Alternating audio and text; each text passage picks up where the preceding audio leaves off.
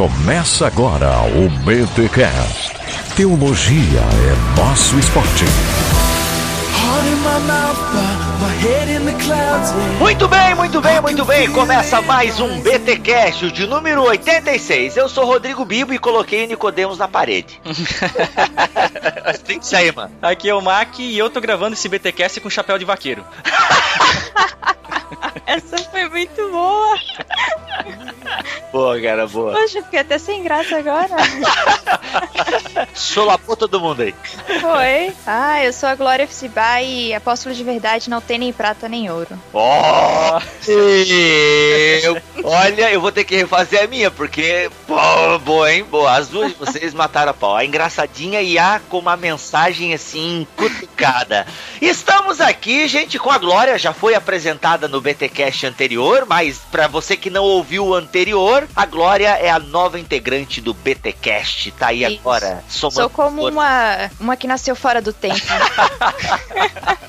Muito bom. E a gente tá aqui pra ter essa entrevista com Augusto Nicodemos, que Mac já é a terceira vez, já Olha ganhou aí. badge, camiseta, etiqueta. É BTcaster honorário. Olha aí. E a gente tá aqui pra falar sobre apóstolos ontem e hoje. Como é que é? Existe apóstolo hoje? Como é que eram os apóstolos do Novo Testamento? Eram 12, eram 13, eram 15, eram mais? Como é que é isso aqui tudo? Mas todas essas dúvidas serão resolvidas aqui neste BTcast hemorrágico, praticando esse esporte maravilhoso que é teologia, porque a gente tá aqui pra isso, né? Pra compartilhar com vocês coisa boa. OK? É isso aí? Vamos pros recadinhos?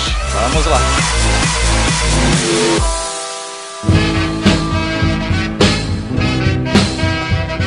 Antes de você ouvir esse BTcast apostólico com o apóstolo Nicodemos, olha aí, heresias à parte, a gente vai fazer o sorteio que prometemos no BTcast sobre Jacó Armínio. Acho que muitos calvinistas estão ouvindo esse BTcast com o Nicodemos e não sabem, não acompanham o BTcast, mas qual foi o episódio anterior, Mac? Olha aí, ó. Fizemos um Gigantes memorável com a Glória e com o Wellington Mariano sobre Armínio, cara. Muito bom, olha, se você não conhece direito armínio, se você só papagueia aquilo que as pessoas falam da teologia arminiana, eu te desafio a ir lá ouvir esse BTcast, é um anterior a esse, e ler os comentários. A Glória, que é a nova integrante do BTcast, estava on fire, cara. Tava. e ó, tem que dar os parabéns aqui aos calvinistas que eles se comportaram, viu? Mu- Não, cara, assim, ó, o Bibotalk de boa é um espaço internetico de gente decente.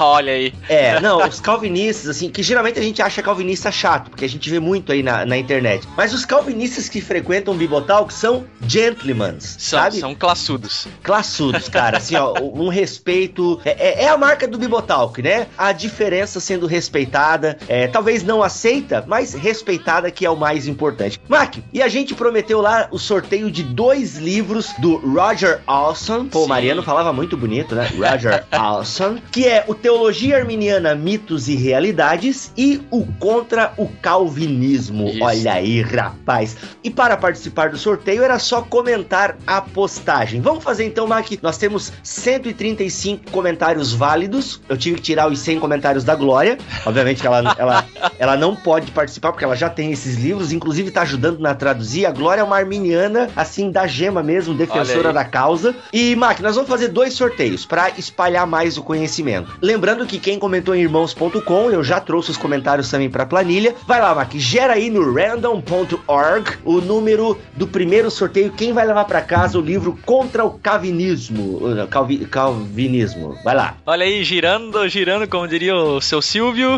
Girando. O primeiro aqui é o número 114. Quem vai levar para casa o Contra o Calvinismo é o César.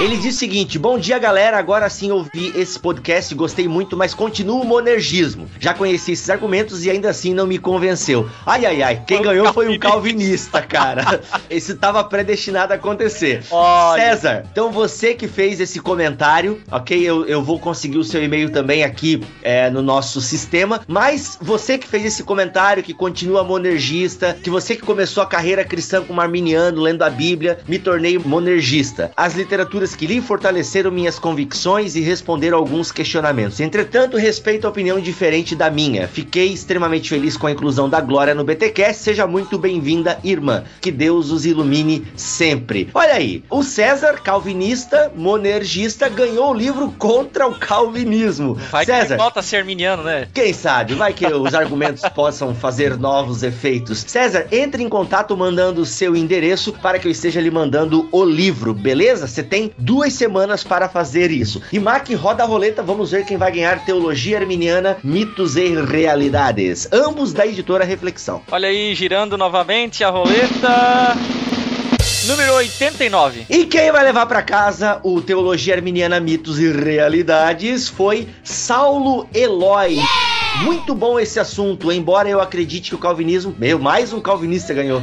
embora eu acredite que o calvinismo faça mais sentido, essa discussão foi boa para entender que o arminianismo não é exclusivamente o que a Assembleia e igrejas neopentecostais pregam. Ah, quero participar do sorteio. Saulo Eloy, você participou do sorteio e vai levar para casa a teologia arminiana, mitos e realidades. Olha aí, que maravilha. Cara, então é o seguinte, mesma coisa, mande, você tem duas semanas para mandar o seu endereço para podcast@bibotalk.com. César, é o mesmo e-mail, podcast@bibotalk.com e eu mando pra casinha de vocês o livro. Beleza, galera? Então é, dois calvinistas ganhando o livro e espero que vocês leiam. Ou se vocês não forem ler, né, galera? Poxa, vai lá, entrega para um arminiano, então. Os arminianos chorando nesse momento, Mac, em posição fetal, como tu disse, porque queriam ter ganho e não deu e tal. Fazer o que, galera? Você que não ganhou o livro, tá aí. É só procurar no site da editora Reflexão que você pode estar, então, adquirindo o livro e tal. Valeu, então. Esse foi mais um sorteio aqui no Bibotal. Ah, e aguenta ouvir esse BTcast com o Nicodemos, porque pode rolar sorteio também de um livro que o Nicodemos escreveu aí recentemente e tal. Olha aí, o BTcast é um fire no sorteio de livros, cara, ó. Cara, distribuindo conhecimento, isso que é massa. E Mark, antes de nós irmos para o podcast, também quero agradecer a galera que tem pego firme junto comigo no projeto mestrado. Graças a Deus tenho conseguido pagar todas as mensalidades. A galera tem feito ali o depósito, a transferência mês Olha a aí. mês, tem dado o valor. Gente, obrigado de coração, sabe? Poxa vida, vocês assim estão sendo bênção na minha vida e continue. Essa jornada vai até maio do ano que vem. Mas aqui a minha gratidão a todos vocês que estão pegando firmes nesse projeto mestrado. Um abraço, valeu de coração mesmo.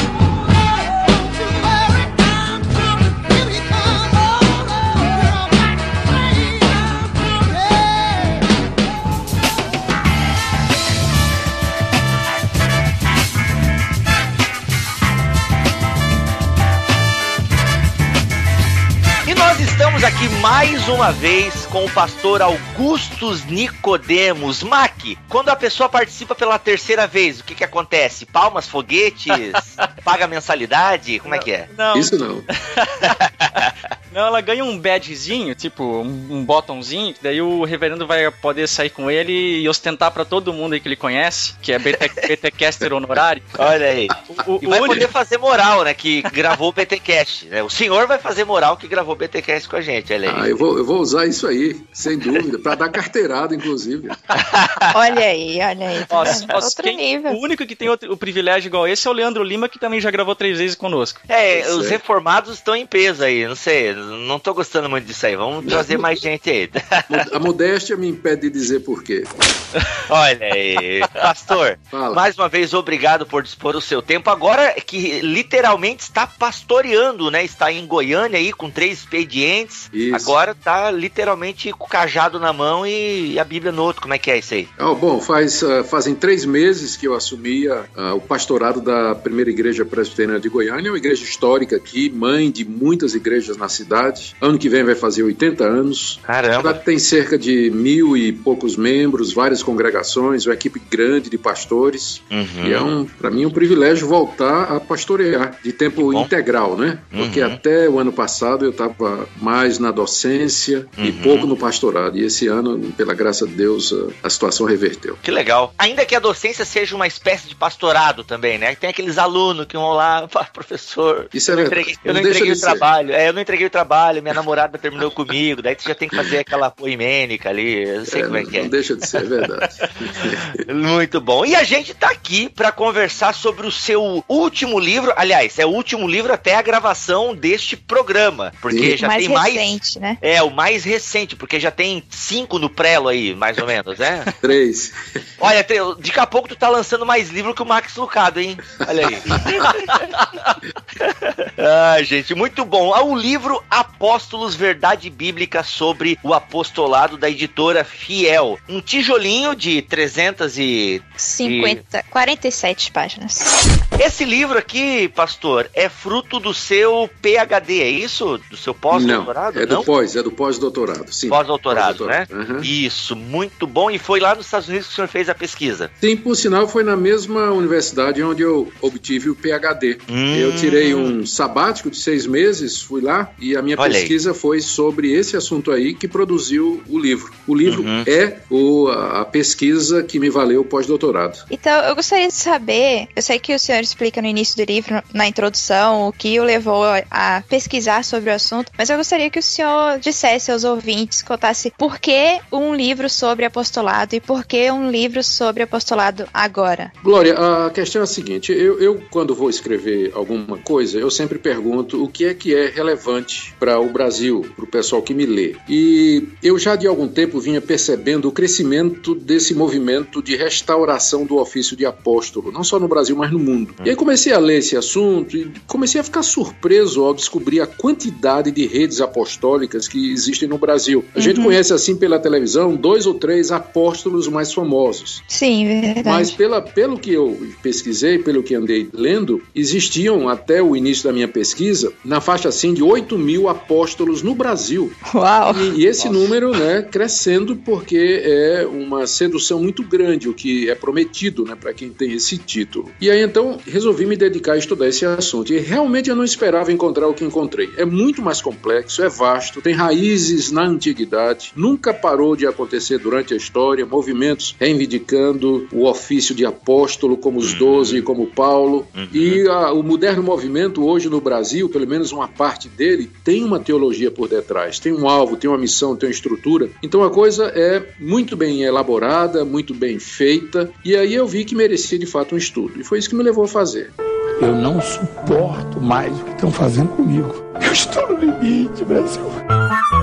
Vamos começar pelo começo, então. Existem apóstolos é, na Bíblia Sagrada. Explica um pouco para nós, pastor, a origem desse termo, né, apóstolo, quando ele começa a ser utilizado pelos evangelistas, que sentido ele tem na boca de Jesus? Se apóstolo são os profetas do Antigo Testamento, como é que nós entendemos? A Bíblia fala de apóstolos, nós temos ali os doze, nós temos Paulo, nós temos outros que são denominados apóstolos, a gente vai chegar lá mais pro final do podcast, mas vamos um pouco para a raiz, né? Vamos fazer essa análise semântica aqui, né, que a gente Uhum. chama na exegese. Olha, o- a palavra, ela significa, no seu sentido mais amplo, alguém que é enviado. E ela já existia no mundo grego da época. E havia também conceitos similares no Antigo Testamento, na cultura judaica, que serviram de base para Jesus utilizar o termo pela primeira vez.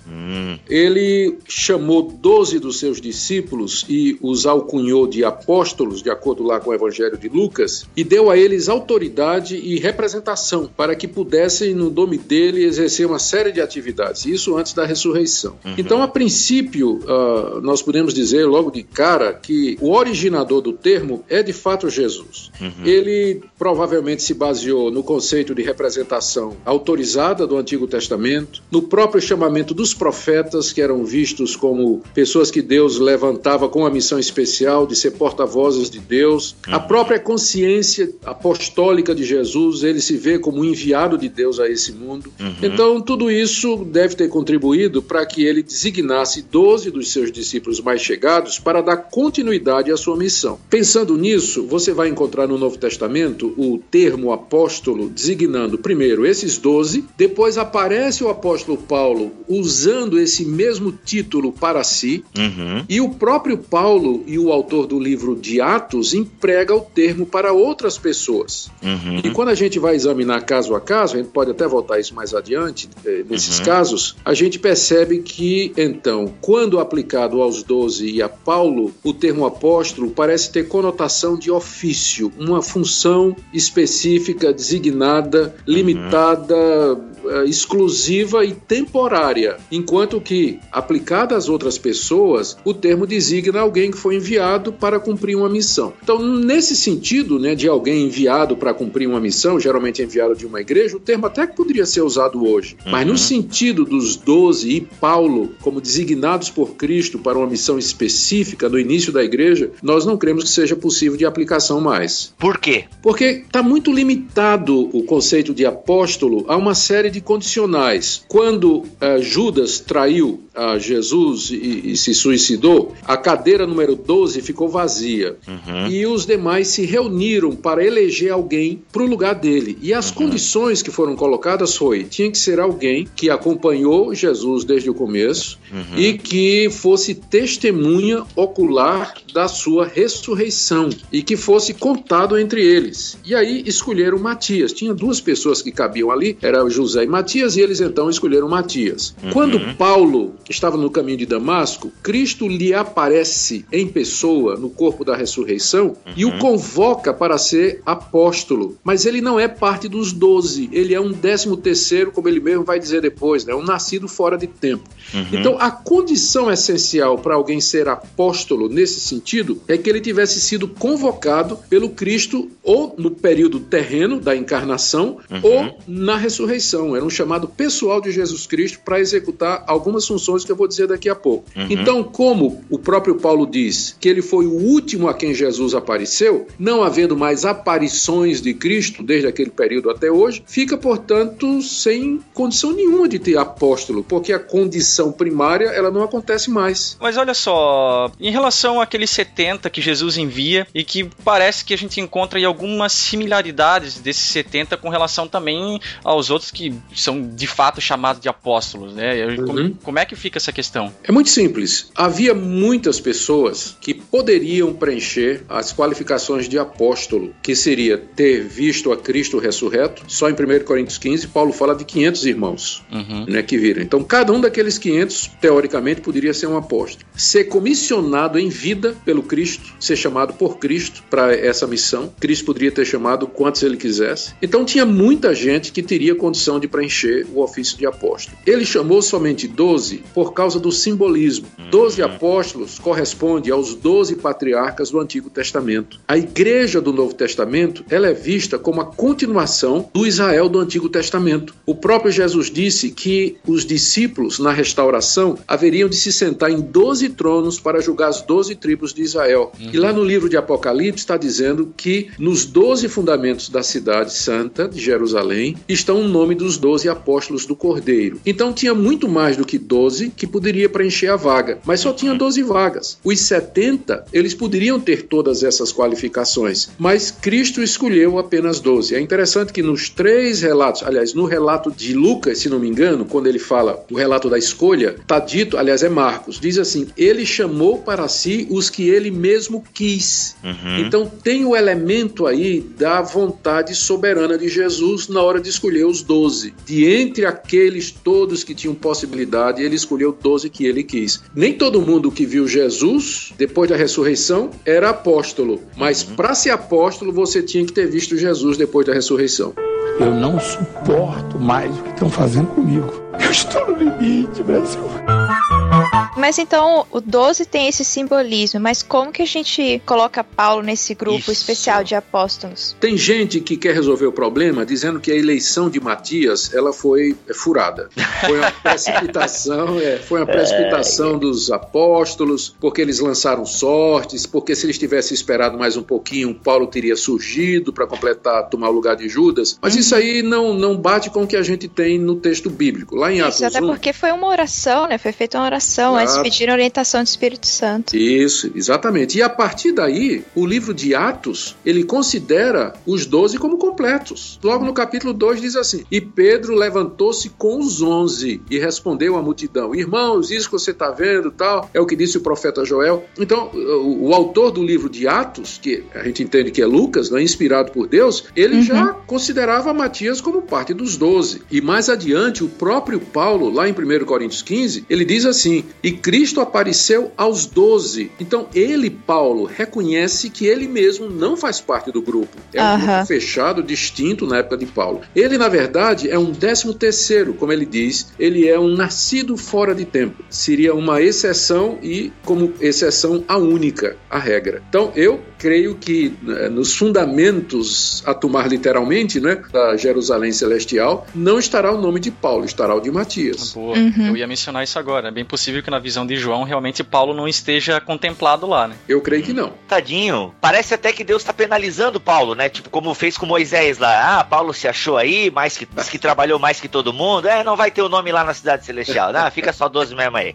Eu acho, eu acho muito difícil que Paulo visse isso como penalização. Toda vez que ele se refere ao apostolado dele, ele diz a graça que me foi dada. A graça que me foi dada. Uhum. E lá em 1 Timóteo, capítulo 1, ele diz assim: A mim, que outrora fui perseguidor e blasfemo, me foi concedida essa graça. Então, ele via isso como um grande privilégio. Então, ele não almejava ser, ser contado entre os doze. Ele tinha o maior respeito pelos doze, que ele chama de colunas e pilares lá na carta aos Gálatas. Ele sabia que foi chamado por Deus, tinha a mesma autoridade dos doze, foi chamado fora de tempo e realizou o seu, seu trabalho. Não creio que ele se sentiria penalizado, não, por não fazer parte dos doze. Esse chamado fora do tempo diz respeito à inclusão dos gentios, tipo, Deus, opa, porque Pedro, digamos, né? Pedro vai lá e prega aos gentios, Sim. certo? Sim. Então Deus poderia, ó, Pedro, seguinte, tu é o cara aí, mas agora eu vou te mandar pra galerinha da incircuncisão e Uhum. vai. Mas não, entra um Paulo na história aí. Isso. Porque assim, quando o senhor escreve a primeira parte do seu livro falando sobre os 12, o senhor nos convence que são só 12. Aí de repente, quando vem Paulo, pô, mas agora tá, agora vamos abrir uma exceção pra Paulo aqui. Como é que é isso aí? Eu creio que a causa do surgimento de Paulo é a missão gentílica mesmo. Ao livro, a carta aos Gálatas, lá eles fizeram a divisão de campo e deram a destra de comunhão. E Paulo diz assim que o mesmo Deus que confiou a Pedro o ministério da circuncisão me confiou o ministério da incircuncisão. Então fica claro que o surgimento de Paulo é por causa da necessidade da missão que foi dada de evangelizar o mundo e da sua extensão.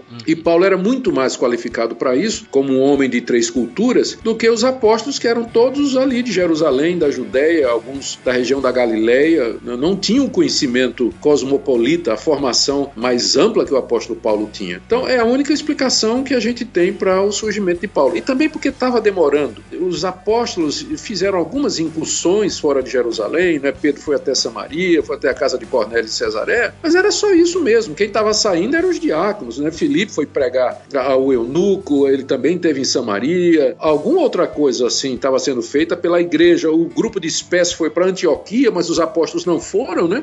Então parece que os apóstolos estavam demorando em atender a ordem que foi dada de pregar ao mundo. E Deus, na misericórdia dele, então levanta Paulo, né, como um apóstolo correndo por fora, por assim dizer, para levar avante a missão gentílica. Eu não suporto mais o que estão fazendo comigo. Eu estou no limite, Brasil. Pastor, o senhor tinha mencionado antes que iria comentar sobre as funções do apostolado, o que distingue, né, o que, quais são as características do apostolado. E essa, na verdade, é a base, eu considerei, né, pela leitura do livro, a base do argumento no livro. Então, é, eu gostaria que o senhor explicasse aqui pra gente. Tem algumas coisas que foram designadas por Cristo aos apóstolos que os coloca numa categoria à parte e que fecha a possibilidade para outras pessoas exercer a mesma função. Para começar, os apóstolos tinham que ser testemunhas da ressurreição. Essa era a função principal deles depois da ressurreição de Cristo. Várias vezes no Novo Testamento, eles se apresentam como sendo testemunhas autorizadas da ressurreição de Jesus Cristo. Então, isso já limita, por exemplo, para hoje. Não tem ninguém que é testemunha da ressurreição de Jesus. Alguém que viu o Cristo ressurreto. Não tem. Então, só isso aí já, já fecha né, a porta. Outra Isso, coisa, até porque esse testemunhar não é no sentido de apenas pregar, né? Mas levando em consideração o que Pedro disse, era testemunha ocular Testemunha mesmo. ocular, sim. Ter visto Cristo ressurreto. Ah, João, quando ele começa a sua primeira carta, ele enfatiza isso. Nós vimos, nós tocamos, nós apalpamos, nós estivemos com ele. Uhum. E a questão do contato com o Cristo ressurreto é muito claro no final do Evangelho de João, quando ele aparece a Tomé e diz: Toca em mim, vê aqui as feridas, sou eu mesmo. Cristo estava convencendo os apóstolos da ressurreição através desse contato com eles, para que eles se tornassem testemunhas. Então, não tem isso hoje, não, é? não, não tem como haver isso hoje. Desculpa te interromper, pastor, mas as pessoas né, que se denominam apóstolos, elas não podem alegar que tiveram uma experiência parecida com Paulo? Podem, mas aí vai ter que desdizer Paulo, porque em 1 Coríntios 15, Paulo diz assim: E por último de todos apareceu a mim. Então, Paulo diz que ele foi o último que viu o Cristo ressurreto. Então, eu vou ter que acreditar ou em Paulo ou nesse que está dizendo que viu Jesus. E tem uma diferença entre uma visão e uma aparição. Uma aparição, ela é pública. Se, por exemplo, Cristo aparecer a você, se tiver alguém do outro lado, se tiver alguém ao seu lado, ela vai ver alguma coisa. Uhum. Se você tem uma visão, ela é subjetiva, ela é dentro de você. Uhum. Então, o que qualifica o apóstolo não é que ele teve uma visão, mas que Cristo lhe apareceu com o corpo da ressurreição, uma manifestação do Cristo ressurreto. É diferente de uma visão. Então, uhum. essas manifestações de Cristo encerraram com Paulo. Outra coisa, o papel dos apóstolos era lançar o fundamento da igreja. Você vê Paulo dizendo isso lá em Efésios, que a igreja está edificada sobre o fundamento dos apóstolos do Novo Testamento e profetas do Antigo. Foram eles os intérpretes autorizados da pessoa de Jesus, da obra de Jesus, que lançaram a base sobre a qual a igreja se alevanta. Então, o papel deles é de fundamentação. Uma vez lançados os fundamentos, o que nós precisamos hoje é de pastores que edifiquem sobre o fundamento e não de novos apóstolos, né? Aliás, a igreja apostólica, ela é chamada de igreja apostólica, são as três designações né, que se dá da igreja, ela é apostólica, una e universal, porque ela está sobre o alicerce lançado pelos apóstolos. E aí, dentro disso, uma terceira atribuição é escrever escritura. Todos os livros do Novo Testamento foram escritos ou por um apóstolo ou por alguém associado a eles, que ouviu os apóstolos, andou com os apóstolos, anotou testemunho deles. Hoje eu tenho Paulo, tenho Pedro, tenho Mateus, tenho João, tenho Tiago, tenho toda essa turma eh, apostólica. Quando eu abro minha Bíblia, eu não preciso de um apóstolo, porque eu já tenho os antigos, né? Os antigos e verdadeiros, né? Para uhum. que ele seja de genérico, né? Você tem um verdadeiro, né? Sim. Sinais e prodígios, outra característica. Eles receberam poder para fazer sinais e prodígios inquestionáveis, tipo assim, ressurreição de morto, cura de aleijado, cura de cego, cego que o pessoal sabia onde morava, né? Tinha CPF, residência, telefone e não uhum. esse, esses, essas coisas que a gente vê aí à torta e à direita. Uhum. Então, além disso, você vê que os apóstolos eles tinham uma interpretação autoritativa do Antigo Testamento. O que é o Novo Testamento? É uma interpretação autorizada do Antigo. É eles que nos dizem o sentido do que os profetas queriam dizer, eles que desenvolvem aquilo que os profetas do Antigo Testamento continuaram. Então, eles nos dão escritura a partir da interpretação do Antigo Testamento. Então, não tem como hoje você ter gente para fazer esse tipo de coisa. Não, não, não, tem. Como é que a gente pode qualificar essa relação do apóstolo Paulo em relação aos outros doze, na medida que a gente vê aquele cara que perseguia cristãos, que vinham de um contexto de perseguição e os, que os cristãos temiam ele, e de repente aparece um, um décimo terceiro se dizendo a, a apóstolo, fazendo coisas que os próprios apóstolos faziam, como a uhum. execução de milagres e tudo mais, e falando coisas com autoridade e com poder, no poder do Espírito, né? Como é que a gente uhum. pode qualificar essa, nessa relação do apóstolo Paulo com os outros doze, na medida, inclusive, que a gente tem alguns textos que a gente vê até alguns embates, assim, entre eles, né? Bom, no início a relação era realmente de desconfiança. Barnabé foi quem fez a ponte entre Paulo e os doze, depois da experiência de Paulo em Damasco e um tempo em Antioquia. Então, finalmente, Paulo vai a Jerusalém para uma conversa com os doze, lá eles acertam a divisão de campo. Aliás, só um detalhe, né? Se Pedro era papa, ele deu um tiro no pé, porque ele deu a Paulo o mundo todo e ficou só com Jerusalém. Então o Papa do mundo realmente devia ser Paulo, né? Só notinha de rodapé aqui. Mas, mas o, o, que é que aconteceu? Lá eles acertaram e se reconheceram mutuamente. Paulo não, não se sentia inferior aos doze, a ponto de que quando Pedro pisou na bola na questão gentílica, ele repreendeu Pedro e corrigiu uhum. Pedro. Outro e... motivo para Paulo ser o Papa. Mais motivo, né? Mais um motivo. Falibilidade, pode crer. Pode crer. E Pedro parece que aceita a conclusão, pelo menos a repreensão, porque ele não manifesta ter qualquer amargura com Paulo, tanto é que alguns anos depois ele recomenda os escritos de Paulo na sua carta, não é? Não tem mais nenhum ranço ou mágoa de Paulo por Paulo tê-lo repreendido publicamente. Ah, tem aquela criticazinha, né? Ele escreve umas coisas meio difíceis aí que a gente não entende.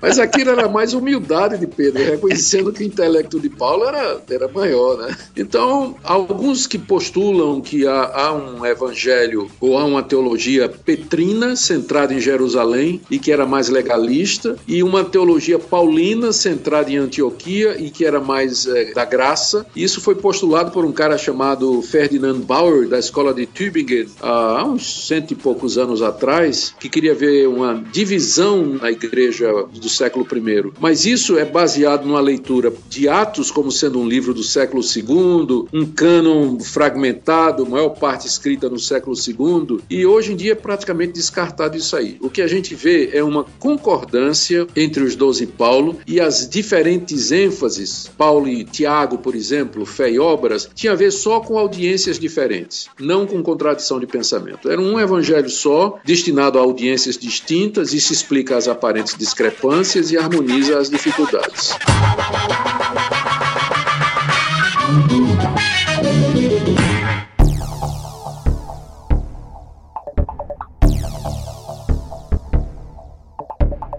tá dando pra gente entender a questão do ofício do apóstolo, quem é o apóstolo, mas assim, existem textos no Novo Testamento, pastor, e eu acho que são esses textos que dão a base, aqui eu coloco base entre aspas, né? Mas que dão a base para esse novo movimento apostólico, porque eles dizem que não são somente os doze e Paulo que são chamados de apóstolos no Novo Testamento, existem outras passagens. Nós não teremos aqui como passar por todas as ocorrências em que o termo acontece no Novo Novo Testamento. Para isso você vai ter que adquirir o livro. Editora Fiel, se quiser patrocinar esse podcast, estão aí né?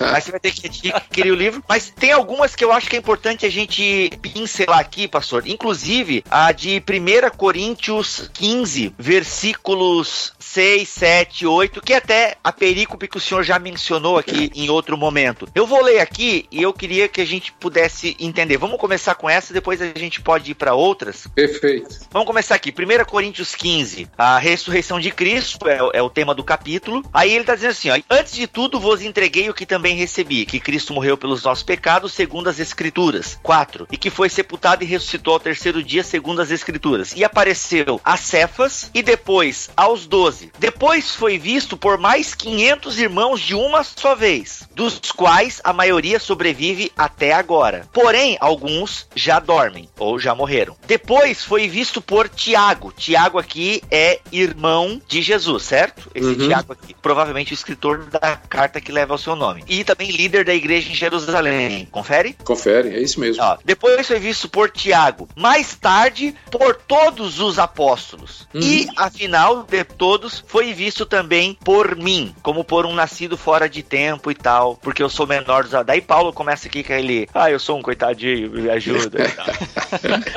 e, e aí, não dá a entender nessa passagem, porque ele cita Pedro, depois ele cita os doze, ou seja, que é uma nomenclatura comum para se referir aos doze apóstolos, uhum, certo? Uhum. Aí ele vem com os quinhentão e depois vem Tiago e aí depois ele fala por todos os apóstolos. Uhum. Esse por todos os apóstolos que, poxa, então quer dizer que não era só os doze, existia mais gente aí. Olha, é, todos os apóstolos aí, para mim é a mesma coisa dos doze. Deixa eu explicar. Ele menciona uma aparição de Cristo a Pedro no verso 5. Uhum. Então ele apareceu isoladamente a Cefas. Depois ele diz que apareceu os doze. Depois foi visto por mais de 500 irmãos de uma só vez, dos quais a maioria sobrevive até agora. Poderia ter estado no meio dois ou três apóstolos, a gente não sabe. Uhum. Depois foi visto por Tiago, mais tarde por todos os apóstolos. Ele volta aí a falar, eu creio, do grupo dos doze, porque houve aparições anteriores a apóstolos dos doze e não ao grupo todo. Cefas e provavelmente alguém dentro aí desse grupo de 500. Todos os apóstolos aqui é os doze mesmo. Não tem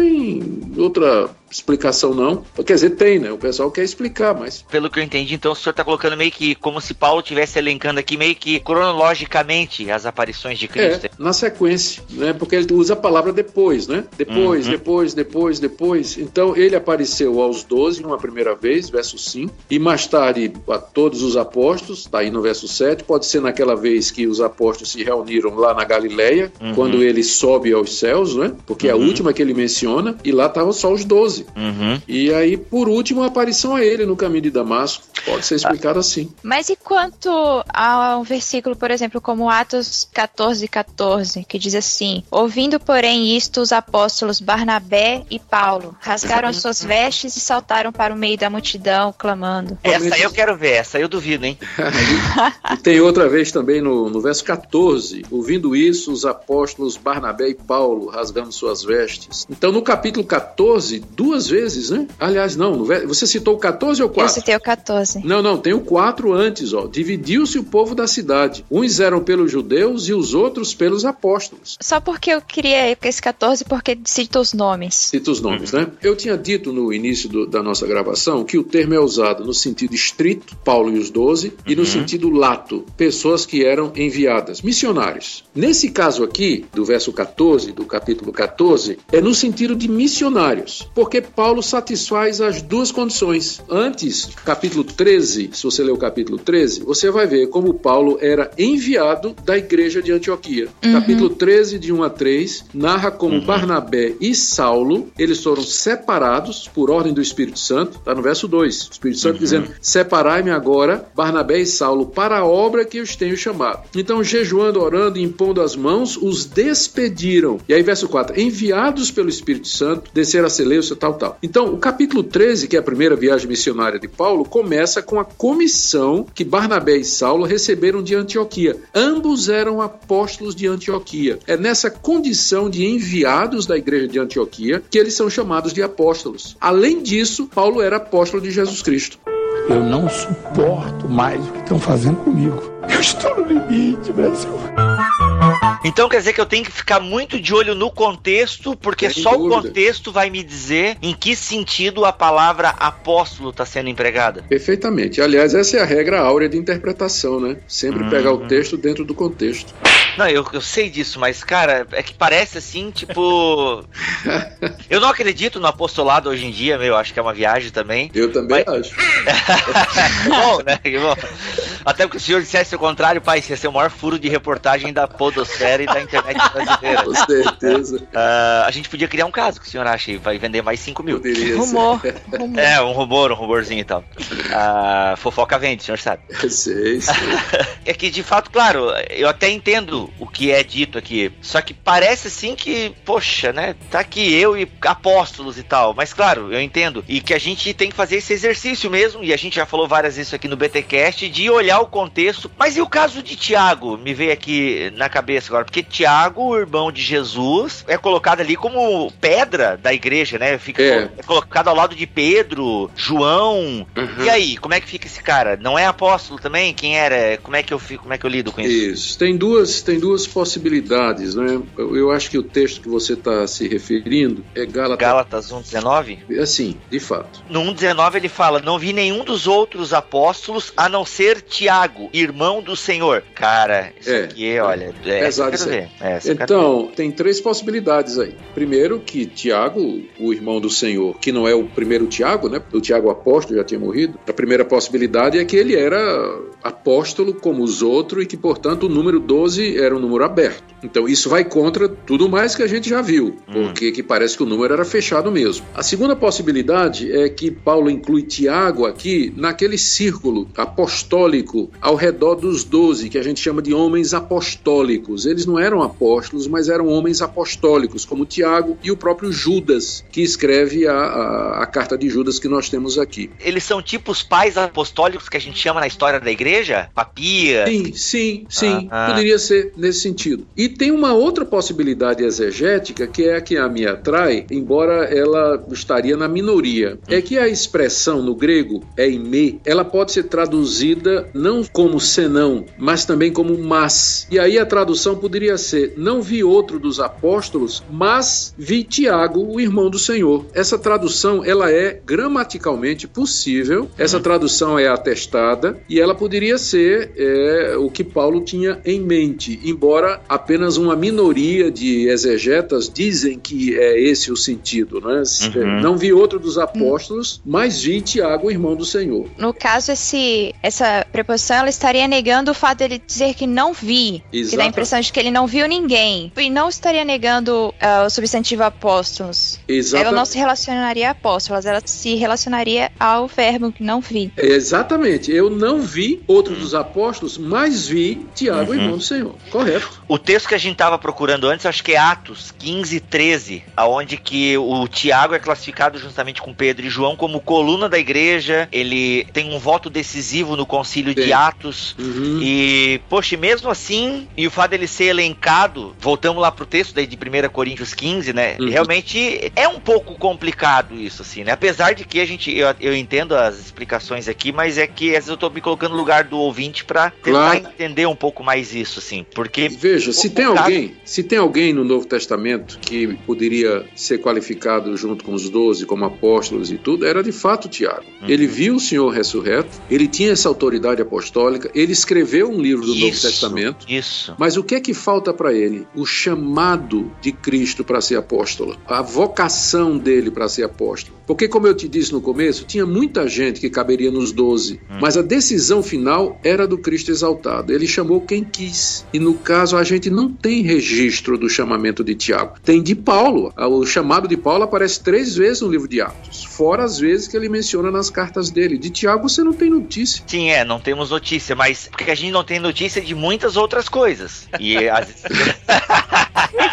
Mas eu tenho notícia do nome dos doze que ele chamou. Tem cinco listas no Novo Ai. Testamento dos doze que foram chamados. Nos quatro é evangelhos e um em Atos. É que vocês estão ligados que o Wayne Gruden, ele defende essa ideia de mais de doze, né? E mais de treze. Eu, eu não consegui ler tudo aqui, mas vai até no 15, porque ele põe também Paulo e Barnabé e ele coloca o Tiago também como grupo, assim, dos apóstolos como ofício. Enquanto que o pastor Nicodemos está colocando só 13 como apóstolos enquanto ofício. 12, ah, sai o traidor, entra Matias e depois Isso. entra Paulo. Pra Paulo enquanto pronto. ofício, certo? Isso. O Gruden não, ele coloca como ofício até o Tiago. Uhum. Né, os 12, Paulo, Barnabé e Tiago. Aí depois ele começa as especulações né, das outras aparições, como Andrônico e Júnias. Uhum. esses aí são mais fáceis de rebater, fácil, né? Fácil, fácil. É. O Timóteo, lá em 1 Tessalonicenses 3, 1, 2. Uhum. E aí ele vai citando outros casos que também é mencionado no livro do Senhor. O Grudem é, é, é um exegeta fenomenal. Eu gosto muito dele. Aliás, ele foi o segundo leitor da minha tese de PhD. Ele foi o cara que leu, criticou minha tese e tudo mais. No final me aprovou, né? Então.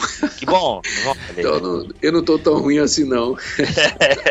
Mas eu acho que nesse ponto ele, ele se perde um pouquinho, porque a evidência toda, as listas que nós temos, o uso do nome, as qualificações, aponta para um grupo fechado de 12 e a única exceção Paulo. Há pessoas que estavam próximas dos apóstolos, como Tiago, Barnabé, o próprio Judas, que a gente poderia conceder que eram homens apostólicos. Tinham quase que status de apóstolos, mas lhes faltava o ofício, né? a formalidade, o ter sido chamado para fazer parte daqueles que lançaram o fundamento da igreja. Então, por falta de evidência, eu fico com o que está claro. Tem 12 e mais um. Uhum. Os outros podem ser explicados dessa maneira sem diminuir a honra deles e o trabalho deles. Eu não suporto mais o que estão fazendo comigo. Eu estou no limite, Brasil. Pastor, na página 99 é, do seu livro, eu sei que o senhor não vai lembrar agora da página 99, porque, né, talvez no seu Word seja a página 155, sei lá.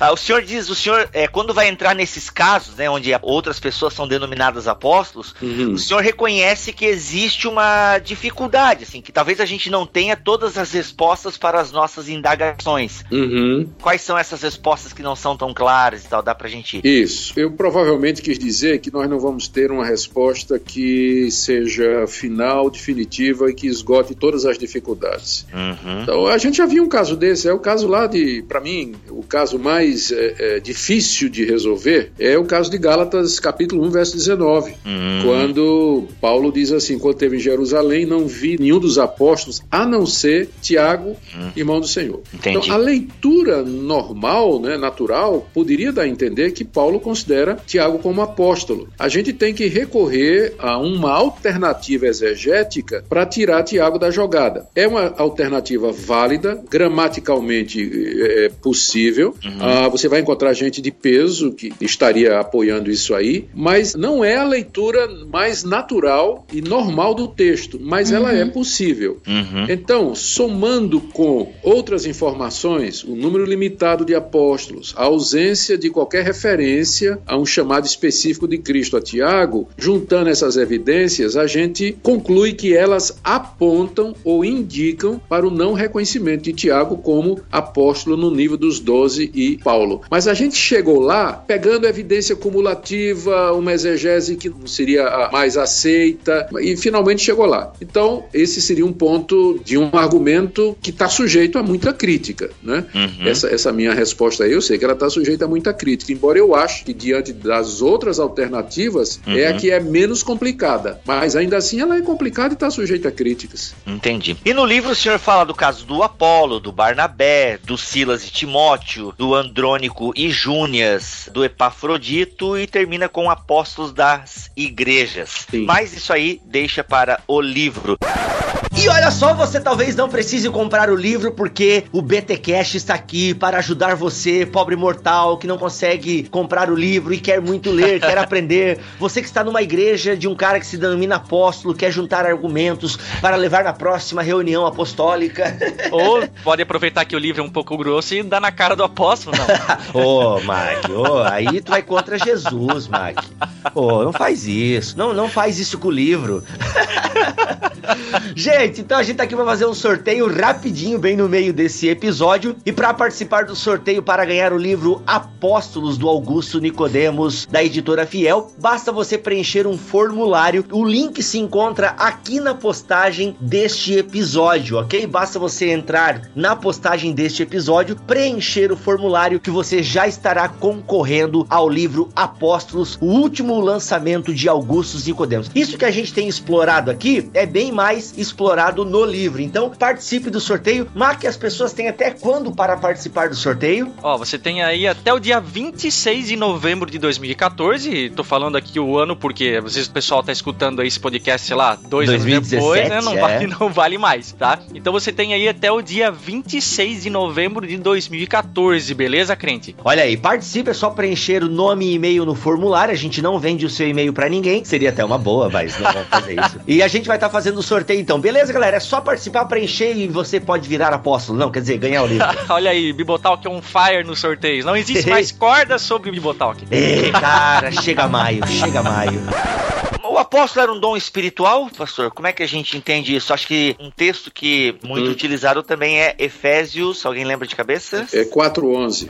4.11, que chamou um para apóstolos, outros Isso. profetas. Uhum. Como é que o senhor lida com isso? Já teve uma época que eu, eu acreditei que apóstolo era um dom espiritual, tá certo? Quando eu comecei a estudar esse assunto na- o ano passado, eu, eu mudei a minha opinião. Eu acho que o termo apóstolo ele descreve muito mais uma função um trabalho, um ofício, uma missão, do que propriamente um dom espiritual. Hum. O apóstolo, ele tinha dons espirituais. Paulo tinha o dom de curar, tinha um dom de línguas, tinha um dom de mestre, tinha um dom de evangelista e vários outros dons como parte da bagagem que acompanhava o apóstolo. Mas o apóstolo em si, ele não parece ser um dom, mas a descrição de uma função. Então vamos lá o texto. Efésios 4:11, né? Ele deu uns para apóstolos, outros para profetas e mestres, Outros etc. evangelistas e Isso. outros para pastores e mestres. Isso. A regra manda que você, para entender um termo, você deve ver como é que ele é usado pelo mesmo autor no mesmo contexto. E lá em Efésios, Paulo usa o termo apóstolo a mais duas ou três vezes. Na introdução, quando ele diz Paulo, apóstolo de Jesus Cristo, então é claro, é no sentido de ofício, é título, né? Uhum. Depois ele diz que a igreja está, se não me engano, é capítulo 2, verso 20, está edificada sobre o fundamento dos apóstolos e dos profetas, não tem dúvida, ali é os 12. E diz também, no capítulo 3, verso 5, que o mistério dos gentios do evangelho de Cristo foi revelado aos santos apóstolos e profetas, não tem dúvida, é os 12. E a quarta vez que o termo é citado é na lista de 4.11. Então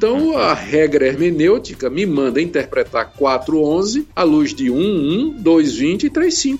Não, não, não é dom. Ele está descrevendo, ele diz assim: e Deus concedeu uns para, outros para. Então ele está falando de pessoas. Ele não está falando do dom. Ele está falando de pessoas. Então o que ele está dizendo é que Deus concedeu apóstolos para a igreja. E no contexto são os doze, que foram concedidos para lançar o fundamento, lançar a base em cima da qual vão trabalhar os mestres, os evangelistas e os pastores. Ou seja, então o senhor exclui aí para a atualidade apóstolos e profetas. Não profeta como os do Antigo Testamento. Ali, o profeta naquela lista, eu não tenho dúvida que é profeta neotestamentário, né? Como ali- Ágabo, por é, exemplo. como Ágabo, ou como os profetas de Corinto, né, que tinham na, na igreja de Na Corinto, igreja, as claro. filhas de Filipe que profetizavam. Uhum. Então eu creio na função profética para o dia de hoje, definindo o que é profecia, que é o que a gente vai tratar no próximo podcast, né?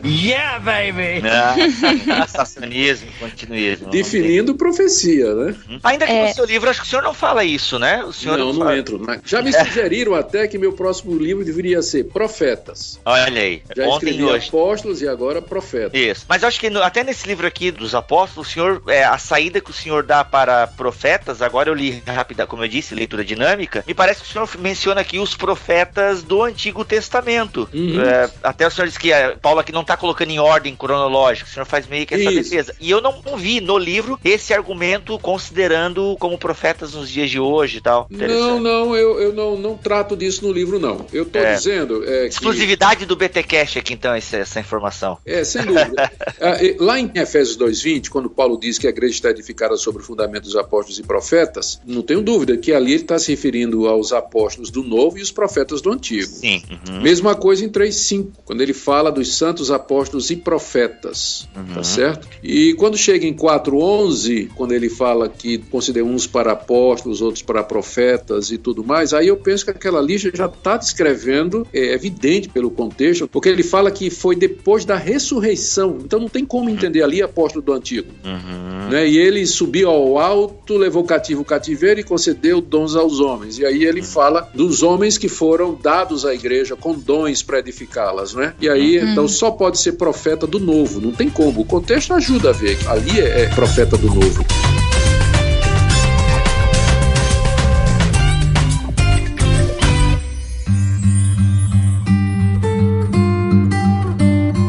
Então, no caso, essa interpretação seria a mesma que o senhor daria para 1 Coríntios 12? 1 Coríntios 12, sim, 12, 28, né? 12, 28, sem dúvida. Isso. Sem Que dúvida. diz lá: Ora, vós sois corpo de Cristo e individualmente membros desse corpo. A uns estabeleceu Deus na igreja, primeiramente apóstolos, em segundo Isso. lugar profetas, e em terceiro lugar mestres, depois operadores de milagres. Pois isso aqui é um nome bonito, hein? O que que tu tá? Eu sou operador de milagre. Depois dons de curar, socorro.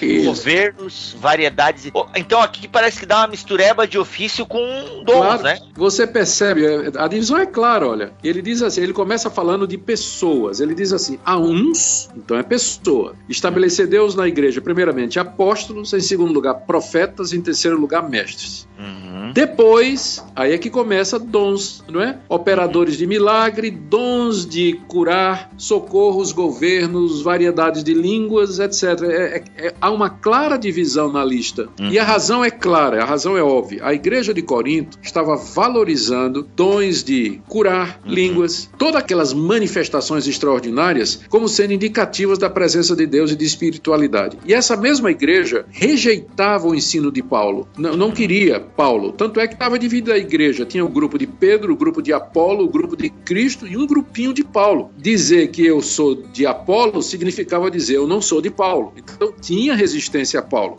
Então, ao colocar a lista daqueles serviços, ministérios e dons que Deus deu à igreja, Paulo começa com os apóstolos, como autoridade máxima e final na igreja, e termina com o dom que os coríntios valorizavam mais, que é o dom de línguas. Então, é por isso que tem essa, essa inversão aí e essa distinção. A partir desse ponto de vista, ele não tá querendo dizer que as pessoas hoje podem perseguir o dom de apóstolo, mas o que ele estava dizendo, parafraseando aqui, é mais ou menos isso, ó, pessoal. Primeiro Deus constituiu a gente, eu aqui, o Pedro e tal. Depois Isso. ele constituiu alguns profetas aqui, pessoas de fato daquela época, né? Isso, E- os mestres. Aham. Então, quando ele diz assim, é procurai com zelo os melhores dons, se não me engano, É o tre- 31. 31, Uhum. não é? O que é que apóstolo, mestre e profeta têm em comum? Eles são dons da palavra, dons da palavra. Os outros não. Então, procurar com zelo os melhores dons é procurar aqueles dons, é, ou ofícios ou funções que vão utilizar a palavra para edificar a igreja, que é o ponto que ele vai desenvolver no capítulo 14. Ele coloca profecia como superior ao dom de línguas, a não ser que seja interpretada. Ah, E aí? E aí? Tem que ter um podcast sobre cessacionismo e É, a sua fama aí é de sensacionista, né? Já que a gente tem uma versada em inglês aqui, que é Glória, a gente vai fazer um. arranjar um podcast com o Wayne Gruden. Isso. Meu Ah, amigo, ele já, é, O senhor faz a ponte, ele aí. Ué, ele já teve aqui no Brasil, tivemos com ele aqui um congresso muito bom, gente finíssima. Eu não suporto mais o que estão fazendo comigo. Eu estou no limite, Brasil. Então, olha só, depois desse pano de fundo histórico e bíblico aqui que a gente apresentou pra vocês, ouvintes, Eu tô tendo hemorragia nasal, cara, que é loucura. a gente tem que abordar um segundo tema aqui, igualmente importante, que é o início e posteriormente a proliferação de um grupo denominado de apostolado moderno, ou de apóstolo moderno, que são pessoas aí que vindicam esse título pra si e a gente vê aí uma série de abusos em torno disso e tudo mais. Então a gente, a gente podia aqui fazer algumas pontuações a respeito disso e se dá pra identificar quando é que é a origem desse movimento moderno, no que que eles se baseiam, enfim. Olha, o movimento é muito antigo, na verdade. Ele remonta ao, ao período dos gnósticos. Os gnósticos, que eram um grupo paralelo ao cristianismo, marginal ao cristianismo do século final do século I, início do século II, eles se apresentavam, seus líderes se apresentavam como apóstolos de Jesus Cristo. Macião, Mani, vários outros.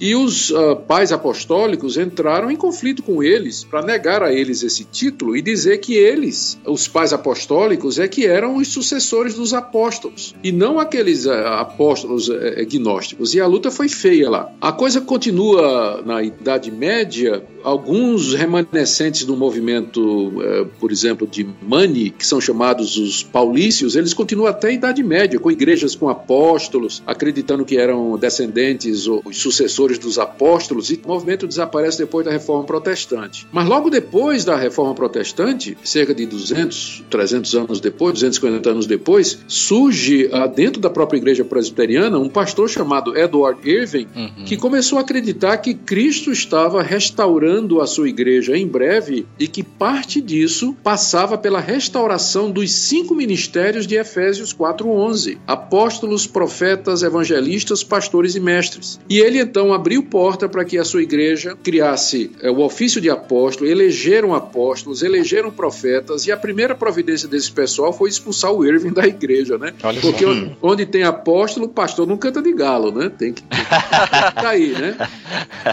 E aí surge a, a chamada Igreja Irvigita, que tem o nome de Igreja Católica Apostólica. Não tem nada a ver com a romana, mas é um movimento dentro do protestantismo que restaurava o ofício dos doze na igreja. E ela, por incrível que pareça, ela tem filial no Brasil. No Brasil você procura na internet Igreja Nova Apostólica. Eles são os seguidores de Edward Irving no Brasil. E é uma igreja que tem perto de um milhão de membros no Brasil. Ela não tem mídia, ela não aparece muito, mas ela, ela tem apóstolos e tudo mais. Mas o que deu mesmo, gente, o, o impulso ao crescimento da nova reforma apostólica foi o movimento pentecostal. O, oh. É, é assim, o, presta atenção, o espírito do movimento pentecostal, o centro do movimento pentecostal, é a restauração hoje de todos os dons espirituais do período apostólico. Eles são continuistas. E se continua, continua tudo. Continua hum. tudo, inclusive os apóstolos. Tanto é que logo após o surgimento do movimento pentecostal, em 1902, na rua Azusa, em Los Angeles, em 1906 surgiu a primeira igreja apostólica na Inglaterra, que mandou missionários para a África e fundou no mesmo ano a primeira igreja africana apostólica. E lá se desenvolveram centenas de igrejas apostólicas na África. Hoje a África é provavelmente o país que tem mais apóstolos, que hum. começou com plantação dos eh, missionários pentecostais. Eu andei lendo vários livros na minha pesquisa né, a respeito dessas igrejas apostólicas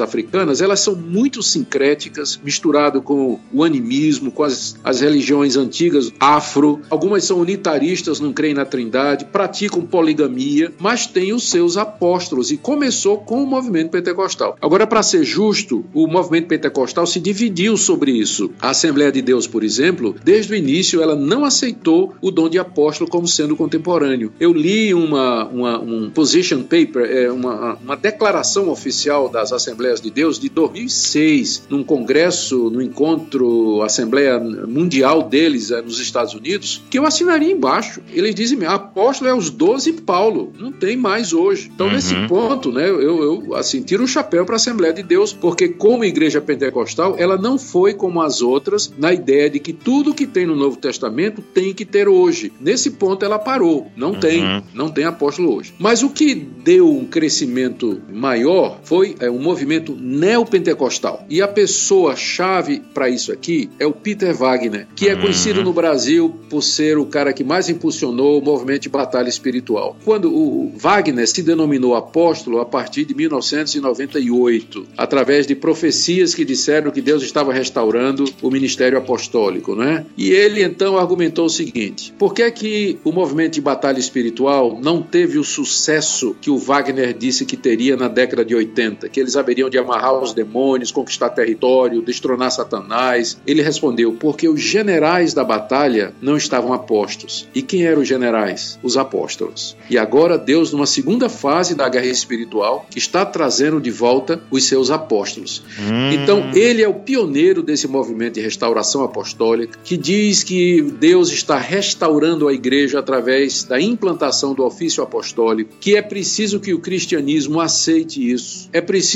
é, acreditar que a segunda era apostólica vai ser maior do que a primeira. É o que ele chama de é o que ele chama de dominionismo. Eles dizem que o governo de Deus para a igreja é apostólico, que foi um grande erro ter entregado o governo da igreja na mão dos presbíteros e dos bispos, porque eles não têm autoridade. Por isso que entrou tranteresia e divisão na igreja. Tem que trazer de volta os apóstolos que respondem diretamente a Deus, que recebem a visão de Deus, a autoridade de Deus para restaurar a igreja. Essa é a visão que está por detrás desse pessoal. Eles se consideram o plano na manga de Deus, o último projeto de Deus antes da vinda de Cristo para restaurar a igreja. Ela tem que voltar ao sistema de governo apostólico. É isso que eles dizem. Eu não suporto mais o que estão fazendo comigo. Eu estou no limite, Brasil. Eu achei esse ponto bem interessante porque realmente essa ideia da liderança apostólica hoje ela é meio distorcida porque ela não é uma liderança no mesmo sentido do Novo Testamento de serviço. Não. Né? Ela é uma liderança de quem manda Status. e desmanda. Isso. É, coronelismo, né? Perfeitamente. Se você fizer uma comparação com os modernos apóstolos e, e os apóstolos do Novo Testamento, eu não, não preciso dizer mais nada, não precisa nem ter escrito esse livro, é só comparar. é só fazer ver. uma imagem, né? Fazer uma imagenzinha jogar no Face, tava tudo certo. E você viria como não tem nada a ver. Então, esse pessoal, olha, eles se baseiam em revelação e profecia, a ponto de Peter Wagner dizer que as profecias que os apóstolos emitem, elas não contradizem a Bíblia, mas podem ser colocadas ao lado da Bíblia como complemento. Chega a dizer isso. Caramba. E naturalmente eles fazem muitas falsas profecias, né? coisa que não se cumpre. Em 2011, por exemplo, o René Terranova profetizou o ano da restituição, que ah, os filhos desviados dos crentes iam voltar, que os crentes iam receber escolas, colégios e negócios, que a fortuna do mundo viria para a mão da igreja, e nada daquilo aconteceu. A Neuza Tioca. É, porque eu continuo pobre. Eu continuo também. Então, a, Ne- a Neuza Tioca, esse ano de 2013, ela colocou no site dela que a razão pela qual as profecias apostólicas não se cumprem é porque, sendo condicionais, o povo tem que agir em cima. Ah, né? É, exatamente. É aquela, profe- aquela profetisa americana muito conhecida, a Cindy. Eu me esqueci o Lauper. nome. Oh, no. Não, brincadeira. Não, Cindy Lauper é uma cantora, pastor. Não, não, não. É Cindy. é, alguma coisa aí. É muito conhecida ela. Ela fez uma série de profecias dizendo que em 2013 o PIB do Brasil seria seis vezes maior do que os Estados Unidos, que o Brasil ia mandar missionários para o mundo todo, mais do que jamais foi mandado. Nada disso aconteceu. A Neuza Itioca, que foi investida apóstola em 2012, ela disse que a razão pela qual estas coisas não aconteceram é porque a profecia ela é condicional. O brasileiro não levou a sério a profecia, não trabalhou, não se envolveu, por isso a profecia não se cumpriu. É da mesma forma que eles estão explicando agora a profetada que deram de que Marina Silva seria presidente do Brasil. Uhum. Ai, ai. É, e, e não foi. E a resposta é que os brasileiros não tomaram em fé essa palavra. A galera ficou só compartilhando no Facebook e não acreditou, olha aí. Não acreditou, deu certo. exatamente. O resultado é que a Marina não foi eleita. Então, eles têm isso aí para explicar as falsas profecias, os erros e tudo, e aí vão mantendo essa posição com desculpas, e infelizmente tem muita gente cega, não é, que acaba seguindo isso aí. É uma pena. É, rasgaram o Deuteronômio da Bíblia lá onde fala a respeito da veracidade das profecias, né? Deuteronômio 13 e Deuteronômio 18. É triste ver as pessoas, né, caindo nesse conto do vigário aí, porque isso já seria até um outro podcast, mais um, que é uma carência teológica, psicológica, pra cair na conversa desses caras, né? A gente vê cada coisa na internet ali, né, desses pseudo-apóstolos que, Uhum. cara, assusta. Assusta como é que aquelas igrejas estão cheias. É muito triste isso. Eu quero, não sei, já estamos chegando no fim, mas eu, eu queria concluir minha participação. Não estou dizendo que eu não vou falar mais, mas eu queria trazer aqui para, como finalização até, uma palavra do John MacArthur, quando ele faz uma crítica ao movimento apostólico, ele diz o seguinte: que o nome do movimento é Nova Reforma Apostólica. Ele diz não é nova, não é reforma e não é apostólica. Nossa. Não é nova porque vem desde o período dos gnósticos, gente querendo esse título. Não é reforma porque a reforma protestante, na verdade, foi contra o apóstolo de Roma. E essa reforma agora quer trazer os apóstolos de volta. E não é apostólica porque não tem apóstolo hoje. Então não é nova, nem é reforma e nem é apostólica. Pra gente encerrar, acho que podemos dizer, pastor, que podemos utilizar a nomenclatura apóstolo no sentido daquela pessoa que é enviada por uma instituição para plantar igrejas ah, e que ela vai lá, planta aquela igreja, eh, organiza Sim. ela, institui líderes para a igreja local, vaza para outro lugar. Sim. Poderíamos cunhar esse título de apóstolo para o que nós chamamos de missionário, na verdade, né? Talvez nem É. sei por que utilizar o termo, mas caberia? Caberia, historicamente, esse termo até tem sido usado, por exemplo, Sundar Singh, o apóstolo da Índia, ou fulano de tal, o apóstolo aos germanos. E se você Isso, olhar a né? história da igreja, tem muita gente que foi chamada de apóstolo por causa do trabalho relevante feito em outros países. Por exemplo, eu poderia dizer Ronaldo Lidório, o apóstolo dos concombas. Eu não, não teria dificuldade nenhuma em usar, em admitir isso. Agora, que vai criar uma confusão na cabeça dos crentes, isso vai. Uhum. Então, talvez até para evitar confusão, e você vai ter que dar muita explicação para dizer em que sentido você não está usando o termo, era bom usar só depois da pessoa morrer. Verdade. Fulano de tal, o apóstolo. Porque apóstolo bom é apóstolo morto. Olha, eu tava esperando essa Eu piada já ouvi isso surgir. em algum lugar. É por essas Ah, e outras, é por essas e outras que nós aqui do BTcast não se chama apóstolo da podosfera, né? Olha aí. Num sentido, vocês são, né? Que vocês são pioneiros, iniciantes e É, só falta ter aquele chamado divino. O máximo que eu tive foi uma insolaçãozinha e tal, mas não era Jesus, não. Ai, gente, muito bem. Olha, galera, tem perguntas, é, coloquem aí nos comentários, a gente vai poder responder no que puder. Espalhe esse podcast, tem o livro na editora Fiel, no site da editora Fiel você consegue adquirir o livro nas principais livrarias evangélicas da sua cidade, deve ter, se não tem, ela está perdendo. E é isso aí, eu acho que ficou claro o, a questão do apostolado ontem e hoje. Pastor, obrigado por mais uma vez aí estar com a gente esclarecendo alguns pontos da doutrina cristã. Nada, um privilégio, um prazer, estamos às ordens aí. Deus abençoe o trabalho de vocês. Amém.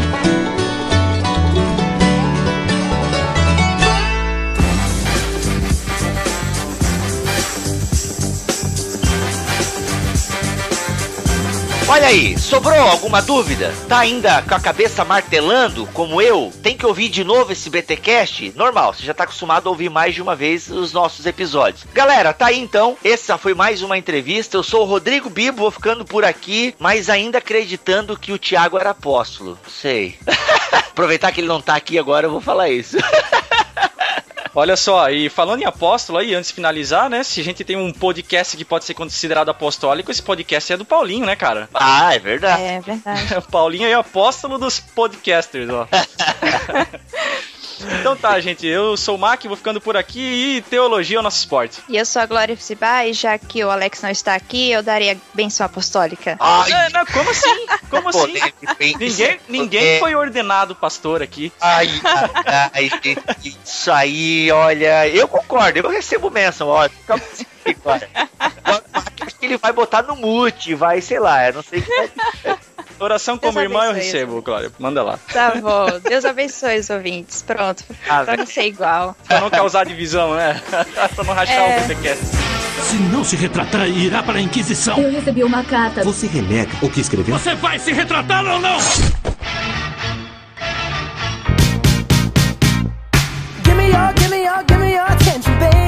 Fala, crente! Vamos para mais um Concílios e Guilhotinas aqui no BTcast. Antes de irmos para os nossos e-mails, preciso falar aqui rapidamente que no próximo dia 25 eu estarei figurando com os meus queridos amigos podcasters lá do Os CabraCast. A gente vai estar lá abordando com eles um tema apocalíptico, polêmico. Vou deixar aqui só um gostinho para a hora que sair você ouvir, mas fica ligado aí que no próximo dia 25 de novembro de 2014 tem mais um episódio do pessoal dos CabraCast com a minha pessoa. Olha aí, que beleza. Um abração aí pro Ivandro e pro Éder. Mas temos alguns e-mails aqui hoje. O primeiro deles é da Gabriele Sakuramoto. Olá, Bibo, Mac, Alex, Milho e Glória. Meu nome é Gabriele, sou de São Paulo e ouço o BTcast no trabalho. Fiquei muito feliz com a resposta que o Bibo mandou quando comentei que faltava uma voz feminina no BTcast. Estou no meio da minha maratona para ouvir todos os BTcasts. Aproveito que onde trabalho é permitido e já estou quase na metade da jornada. E é por isso que estou mandando esse e-mail. Há mais ou menos duas semanas foi contratada uma moça e como não havia mais lugares disponíveis no meu setor, arrumaram uma mesa para ela do meu lado. No início não gostei muito da ideia, porque estava acostumado em ficar sozinha no meu cubículo, mas há males que vem para o bem. Mas eu estava lá rindo, feito doida, claro, sem fazer som. e eu tava rindo com alguma coisa errada que o Bibo falou e logo complementou falando ser lobinha. Quase chorando de rir, me deparei com a menina do meu lado assustada. Que ela me pergunta por que eu estava rindo. E aí eu expliquei aproveitei o gancho para falar um pouco de Deus para ela e apresentei o BTcast. E não é que a menina adorou e agora fica me perguntando coisas sobre a igreja e até pediu para que eu convidasse ela para ir na minha igreja um dia desses. Agora fica aqui o meu agradecimento pelo trabalho de vocês que está edificando e muito a minha vida e a vida do meu esposo. Um beijo grande e que Deus continue abençoando esse ministério. Olha aí, Gabriele, que legal. Muito bom mesmo saber que o BTcast também aí tem um viés Outra e-mail aqui é do William Silva. Fala galera do BTcast. Aqui quem escreve é o William Silva. Sou de Sun Valley, Idaho, Estados Unidos. Olha aí, chique no último esses ouvintes do BTcast. Conheci vocês através do nobarquinhoirmãos.com. Me identifiquei logo com os casts de vocês, pois com assuntos detalhados da Bíblia pude compreender melhor sobre alguns assuntos e temas importantes que às vezes nem dava importância. Acabo de concluir a maratona e como era de se esperar, estou agora com profundas hemorragias nasais. Continue com esta maneira descontraída de ensinar teologia, que a partir de agora está se tornando o meu esporte. Valeu, galera, e fiquem na paz. E o nosso último e-mail de hoje é do Flávio Ribeiro. Olá, pessoal. Primeiramente quero parabenizá-los pelos vlogs, canal de YouTube, fanpage, todos eles são demais. Consumo todo o material publicado e tem sido mais que edificante. Incrível como conseguiram trazer uma linguagem leve e descontraída, desmistificando uma imagem pré-estabelecida e até preconceituosa dada a teologia em alguns casos. E em especial para mim, que adquiri interesse e comecei a estudar teologia aproximadamente um ano, através de cursos livres e tal. Honestamente, hoje, em meio a tantos absurdos, entendo a teologia como ferramenta indispensável e mais que necessária na vida do cristão. Olha aí, maravilha, Flávio. Bom saber que o BTcast e a tudo aquilo que a gente está produzindo aqui tem servido ao reino nesse propósito. É muito bom receber o efeito BTcast do pessoal através dos e-mails que mandam para cá pro Concílios e Guilhotinas e falando em efeito BTcast, olha aí o que a Mayara Miller tem pra gente. Efeito BTCast.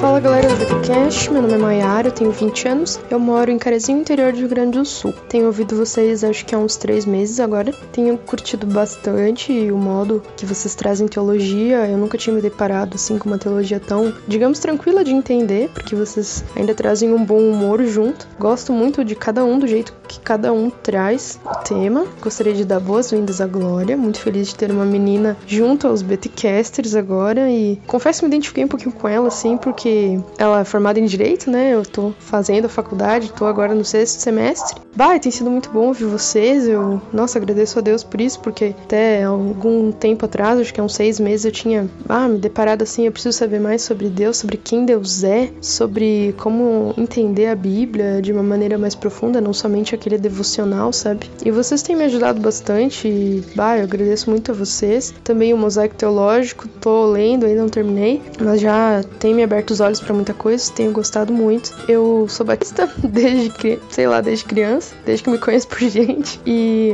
ainda estou definindo as minhas posições quanto às doutrinas de, de salvação, né? Ouvi agora o BTcast de Armínio, e cara, cara, tô em crise, mas eu vou sair dessa. Valeu, gente, até mais.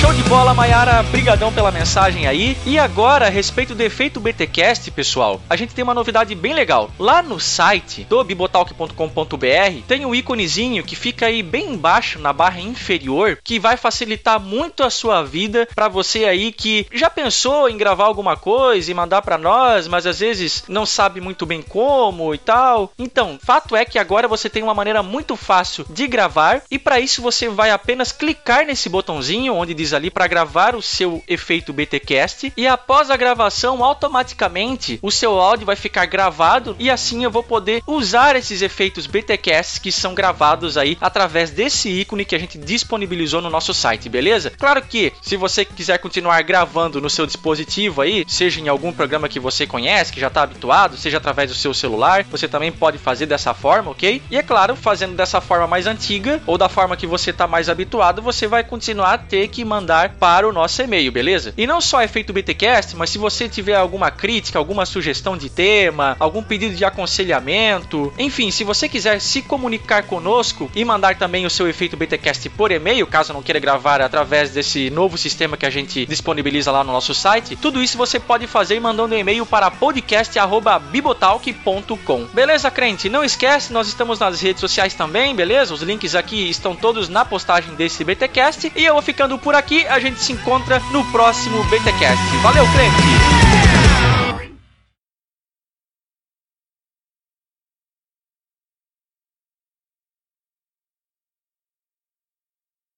Muito bem, uh, todos aí. O Alex, eu acho que realmente não deu para ele. Não sei o que aconteceu lá na Alemanha, deve estar comendo chucrute com. Com certeza. E com cerveja, sem dúvida. Muitas.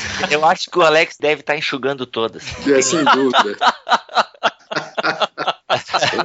A gente tem uma, uma tradição aqui no BTcast que quando a pessoa grava pela terceira vez, ela vira BTcaster honorário, Augusto. é. Oh, vamos, que privilégio para mim. Nós vamos fazer uma fotinho de perfil com o nosso logo, o senhor pode colocar lá no seu, né, seu perfil. Vai ser uma honra para o senhor, né, ter a nossa logo Sem ali. dúvida. Vou me sentir extremamente honrado e prestigiado. Porque o senhor, até onde eu sei, é sensacionista, certo? Depende, tem que qualificar. Tem que ter um podcast Ah. sobre isso. Demorou então. Demorou. o senhor já tá se convidando. Eu, Já é, né? eu sou, le- lembra que eu sou emérito agora, né? Olha aí, agora o senhor ó, vai bater carteirinha. Ano que vem, já ali por fevereiro, aguarde meu e-mail. Muito bom. E aí, é, a gente achou legal incorporá-la no time, até porque, não só porque ela é mulher, mas principalmente porque ela tem bala na agulha e gosta de história da igreja, entre outras coisas, e acho que vai somar Espero que- bastante aí. Espero que ela não atire em mim essas balas.